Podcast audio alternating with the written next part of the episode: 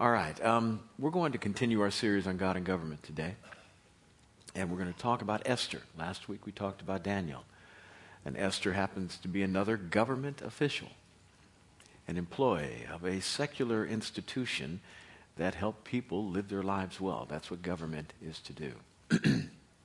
but in doing so, I did not want to overlook the things that are, that are important to our decision making process and how we, how we prioritize our vote.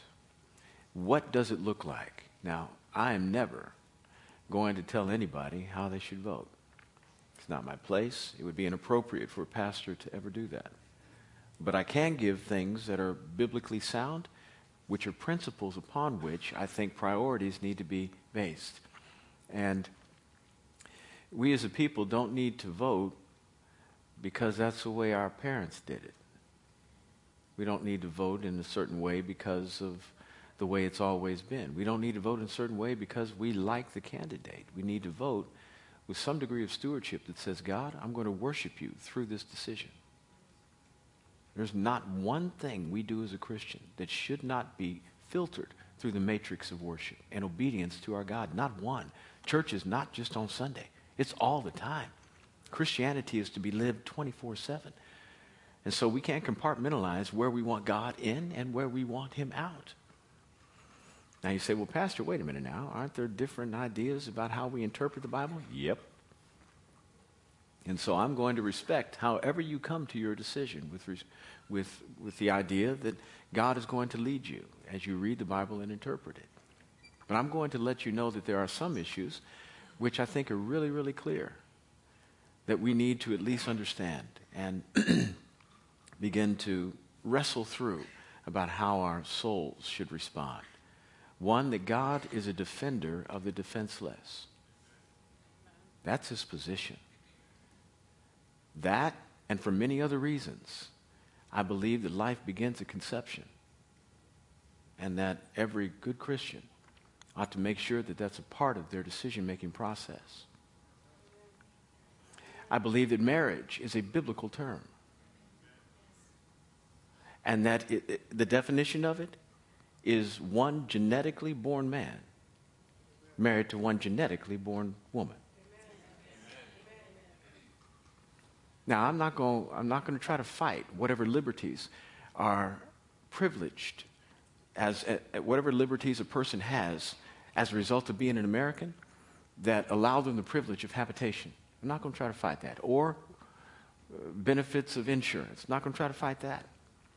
But when you talk about changing a biblical term, we're going to have to discuss that one. That's Bible. And when we, when we talk about Bible, what other terms do you want to change? It won't stop.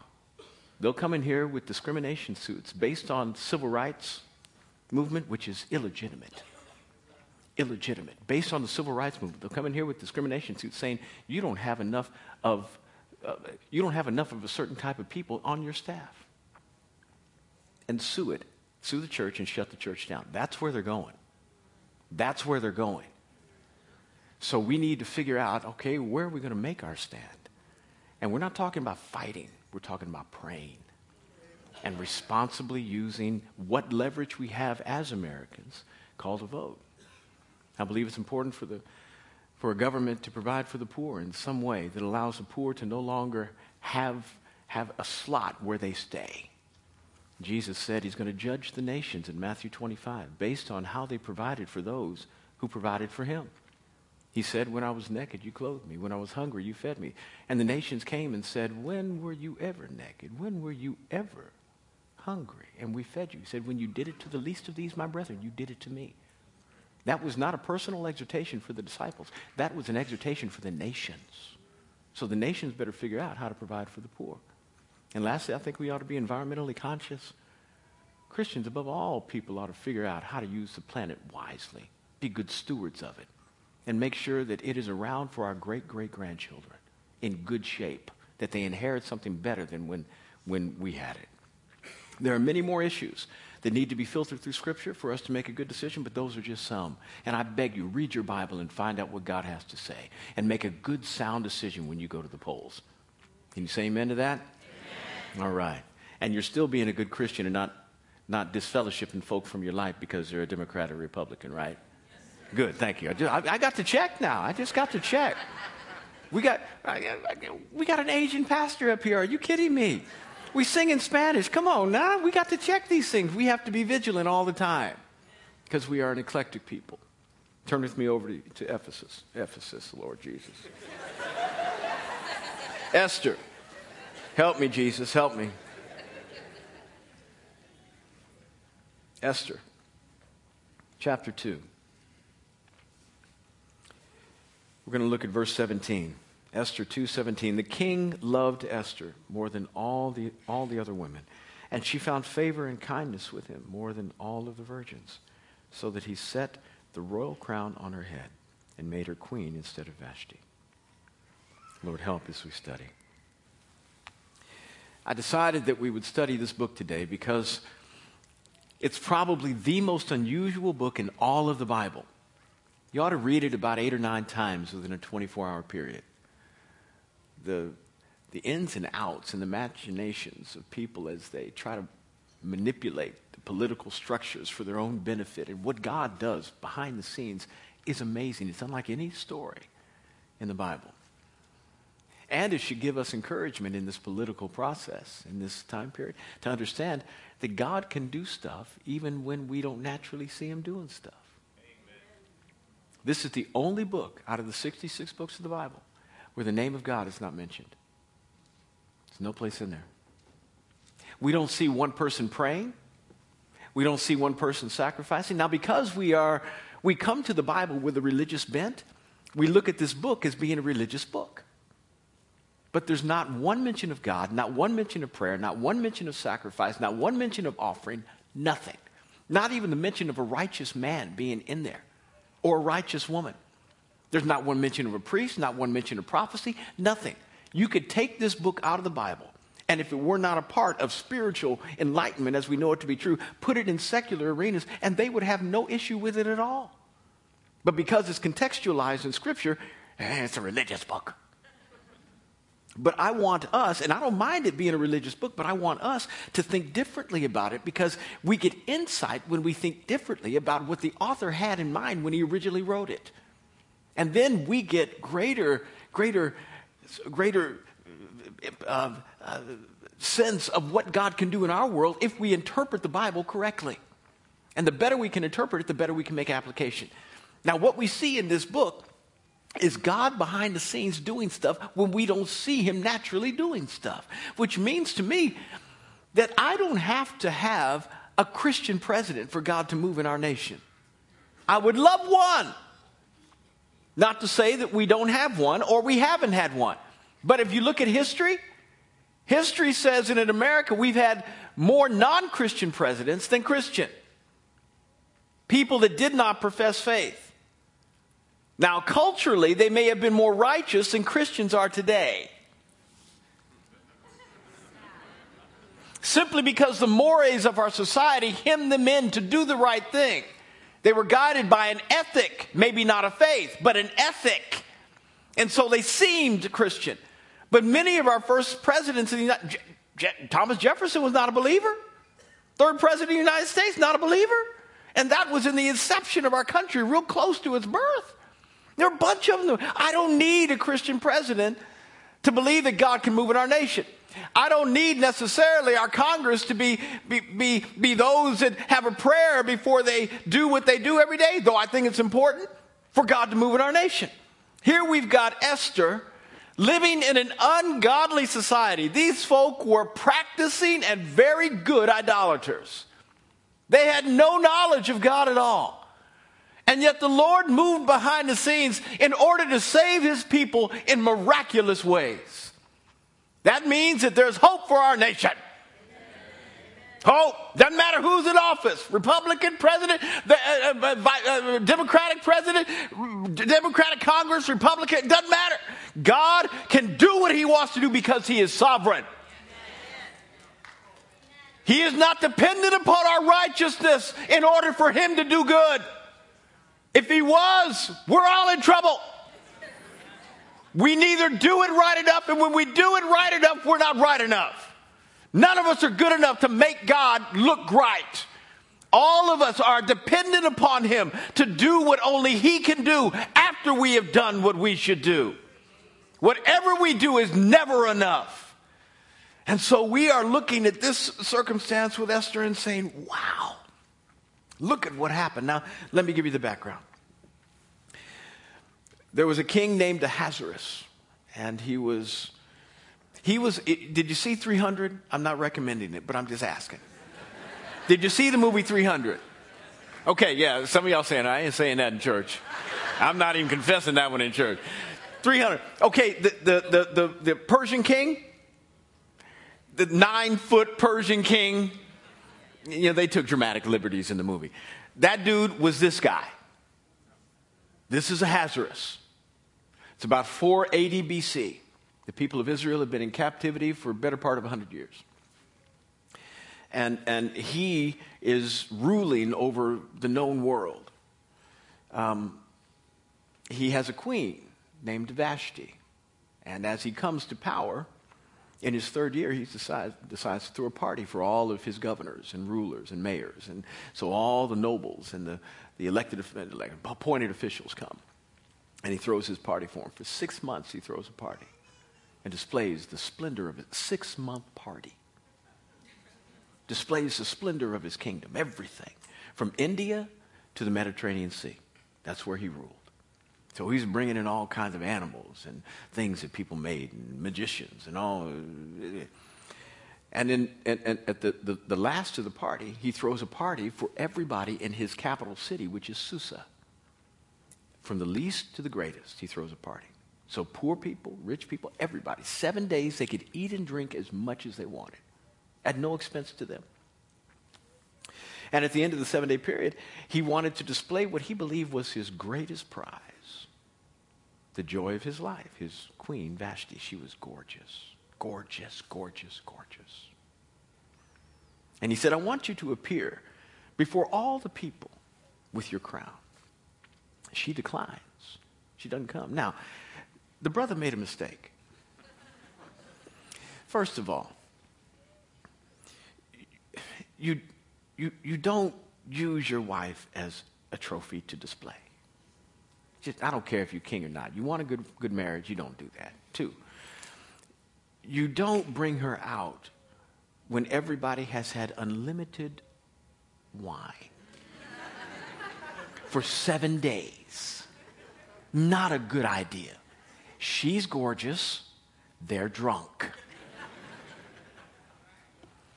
Three, we believe that the reason she did not come out is because the language emphasizes her crown, because that's all he wanted her to wear. A queen would always come out with her crown. She would never appear in public without it. But he said, Your crown. So she said, I ain't coming. Every, every woman said, Good for you, Vashti. Good for you. Good for you, girl. Well, the king got mad. And all his leaders said, you got, to, you got to fire her. She can't be queen no more. You got to find a new queen. So a search went out. and they found Esther. And Esther happened to be the one who, she was a Jewish girl, but, but God had, had, had put her in the right slot and had given her favors so that she could not only be crowned queen, but be the intercessor for her people when an enemy would arise from within the ranks of the Persian kingdom that desired to destroy all of the Jews. And she was in a position of influence and power to change the edict and to save her own people. Now, I love the fact that behind the scenes, God is doing all this. And, and it's written in such a way as to inspire everybody who happens to live in a secular environment in an environment that is not godly, in an environment that might be a godly or ungodly. that he can still move. I love that. It gives me hope every day, every day that he can do something in our world. But the particulars of what it means for Esther is that God wants to use her and vicariously you to do something more than just fulfill your purpose for your life. See, you've got an idea about what the end looks like for you, what you want to see happen before you die, the fulfill, fulfilling things you'd like to see God do to make you happy, to bring your desires to pass. We all have those things that kind of paint a picture for what life would look like for us to make us complete. And there's nothing wrong with doing that. But, but generally, it's always too myopic, it's too small. It's not about God making you happy. Happiness is a good thing. I'm not mad about it. But it's not about that. That's not the end goal. The end goal is that you fulfill the purpose for which He put you on the planet. And that is much greater than the one for which you believe you've been put on the planet. And what we see here is a little girl who had no idea why she was put in this position and probably didn't want to go. And yet she saved an entire people group. Now let me fill in the blanks for you. The king said, I need a new queen. And so he, he, he went out looking. Now, the context for Esther is that she was, was an adopted young girl. She was an orphan. Her father's name was Abihail, but we don't know who her father and mother were. Meaning, we don't know what status they had in the Babylonian kingdom or what kind of Jewish status or noblemen they may have been, noble people they may have been. We have no idea. But we know this that they passed away. Haggai, excuse me, Mordecai happened to be the first cousin of Esther. So uh, Esther's daddy was his uncle. And Mordecai happened to be an elder, we believe, elder cousin. So when Esther's parents passed away, Mordecai adopted Esther. And it says that he raised her as his own daughter. Now, we do know this about Mordecai. Mordecai is a central figure in this, in this book. And Mordecai happened to be a man that sat in the gate. Now, the gate meant the place that was directly preceding the palace. And Mordecai would conduct affairs there. Seeing that it says that he was in the gate, it implies that there were judiciary things that occurred in Mordecai's life because that's what happened usually at the gate of the palace.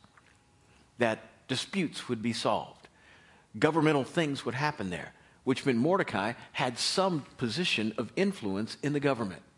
Maybe small, but he was considered somebody of nobility and honor.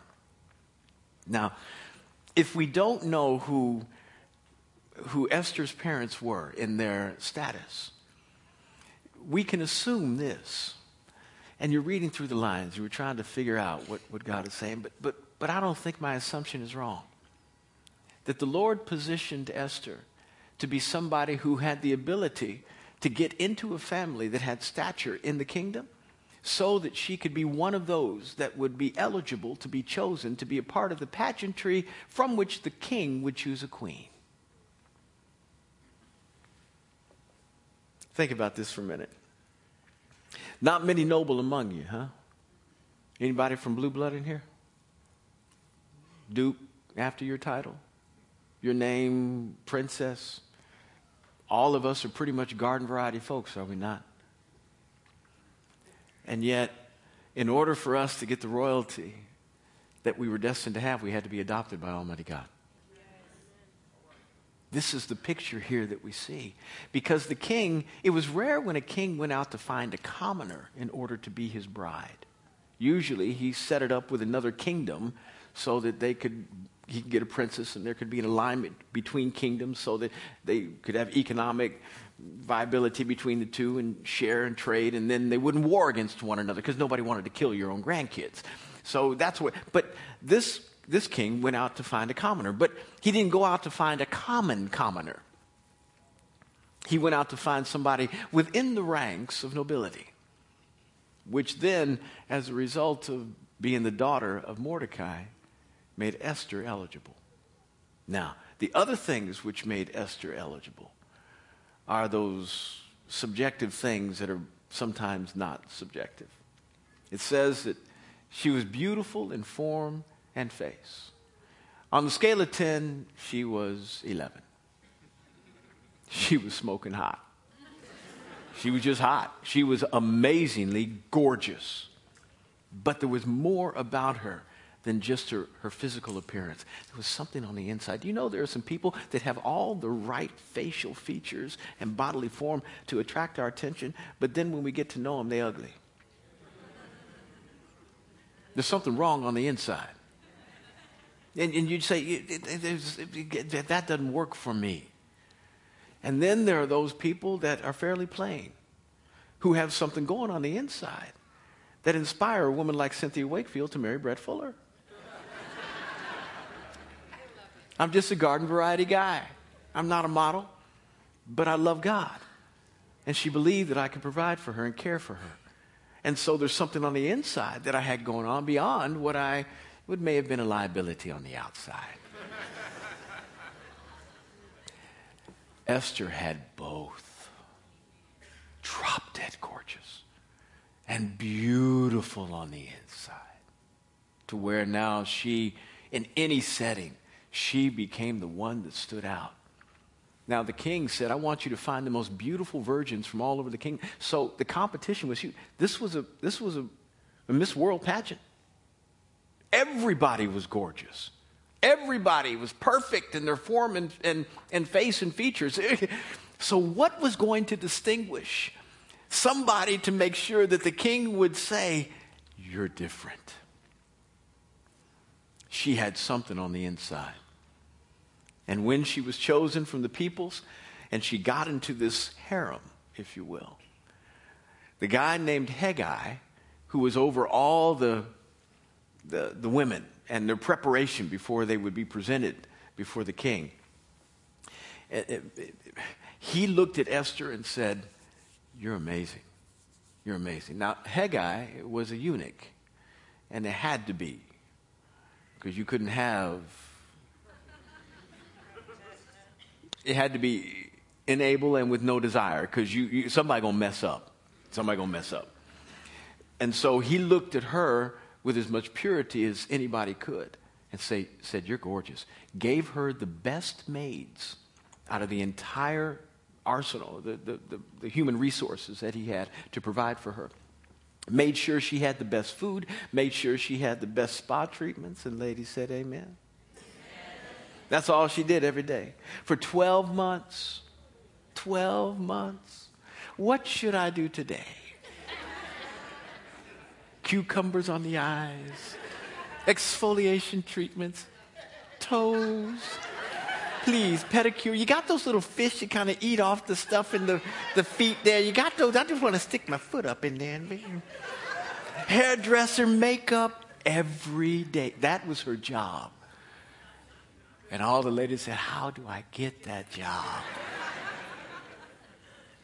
But Hegai said, I'm going to give you the best hairdresser, the best makeup artist, the best nutritionist, the, the best manicurist, the best pedicure. You got the best. All, why?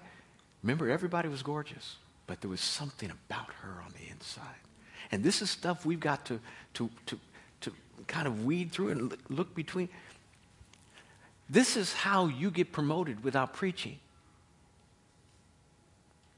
This is how you stand out to your employer without opening your Bible is that there is something on the inside that has been worked in character where you might be competent just like everybody else. There's something about you that makes somebody say they're different. I don't know what it is. Yeah, they do their job like everybody else, but when they do it, it's different. Their spirit is different. Their heart is different. They want to serve. They're never begrudging. They don't talk about people like other folk do. There's something different about this one. And the beauty about these messages I'm preaching is that we're recognizing that this seems to be the standard of folks who happen to love God and yet are placed in a secular environment. That what did they say about Daniel? We don't have one message Daniel ever preached. Not one. We don't even call him a preacher. He was a government employee. Yet it says from the other people who were looking on, he was 10 times better than everybody else. That didn't mean he spoke the language any better. That didn't mean he could add better. It meant that something on the inside was better. And God wants to make you better so you can make your world better. This is how you change your world. Oh, I want it to be done by preaching because that's what I do. But I realize I'm limited to a Sunday morning and to those who want to listen to what I got to say. You go out in your world, you can't take a Bible up in your, your, your, your, your governmental office. You can't take it over at Verizon or, or Intel or, or Sprint or wherever you work. You can't do that. But you can be better. You can capture the attention of people by having something on the inside that doesn't allow them to ignore you. Haggai said, You're amazing. I don't know anybody. Listen, all these other women, they might have a little bit going on, but you got it all going on. So came time for Esther to be presented before the, the king. Now, this, this is where it gets a little. This is where I have to guard my words for tender ears in the room. I, I don't know how all this works, but I'm going to tell you how I think it worked because I want it to work like this. the women would go in they would present themselves to the king. And if they were chosen, then they were queen. But if they weren't, they went to another harem and they were put there until the king called for them again. But they could never marry.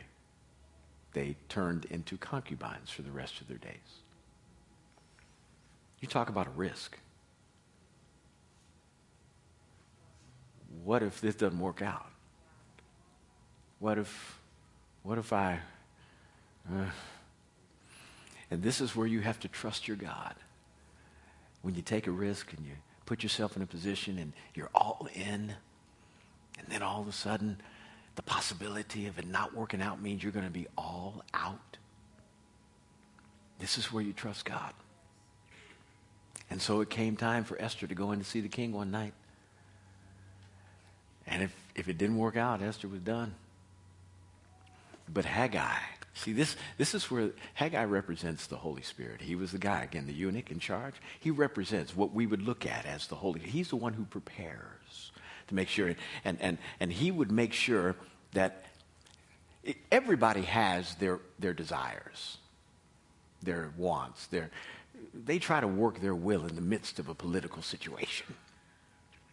And uh, Haggai said, I'm going to give you some things to take into the king that I don't give anybody else. So Haggai knew some stuff. He said, You take these gifts in there, and that's going to help you. So he was working it because he liked her with the possibility of being queen. So she went in, she, she appeared before the king, and the king said, I don't know anybody like you. You're my queen. Now, I don't know what happened, but this is, I'm going to make this up because it makes me feel good. I think what happened is he saw her, he said, Will you marry me? Brought in the priest, said, I do, and he did what they do. I think that's what happened. I think that's what happened. Now, that's a very clean version. uh, but I don't know. I don't know. It gets messy in there. But it's always messy when you're dealing with the world. Always, it's never clean. And sometimes we have to alternate and change and morph so we can make sure that the gospel goes and does what it needs to do. She became queen. Now, I don't have time to get into all the things that happened in the midst between Mordecai and Haman, who was another guy we haven't mentioned yet, and what it, what it meant for Mordecai to to help Esther understand the urgency of her petition to save her own people. I don't have time. But I, I, hope that you've gotten two things out of this today. One, that God can move when we don't see he can naturally move. He is God all by himself.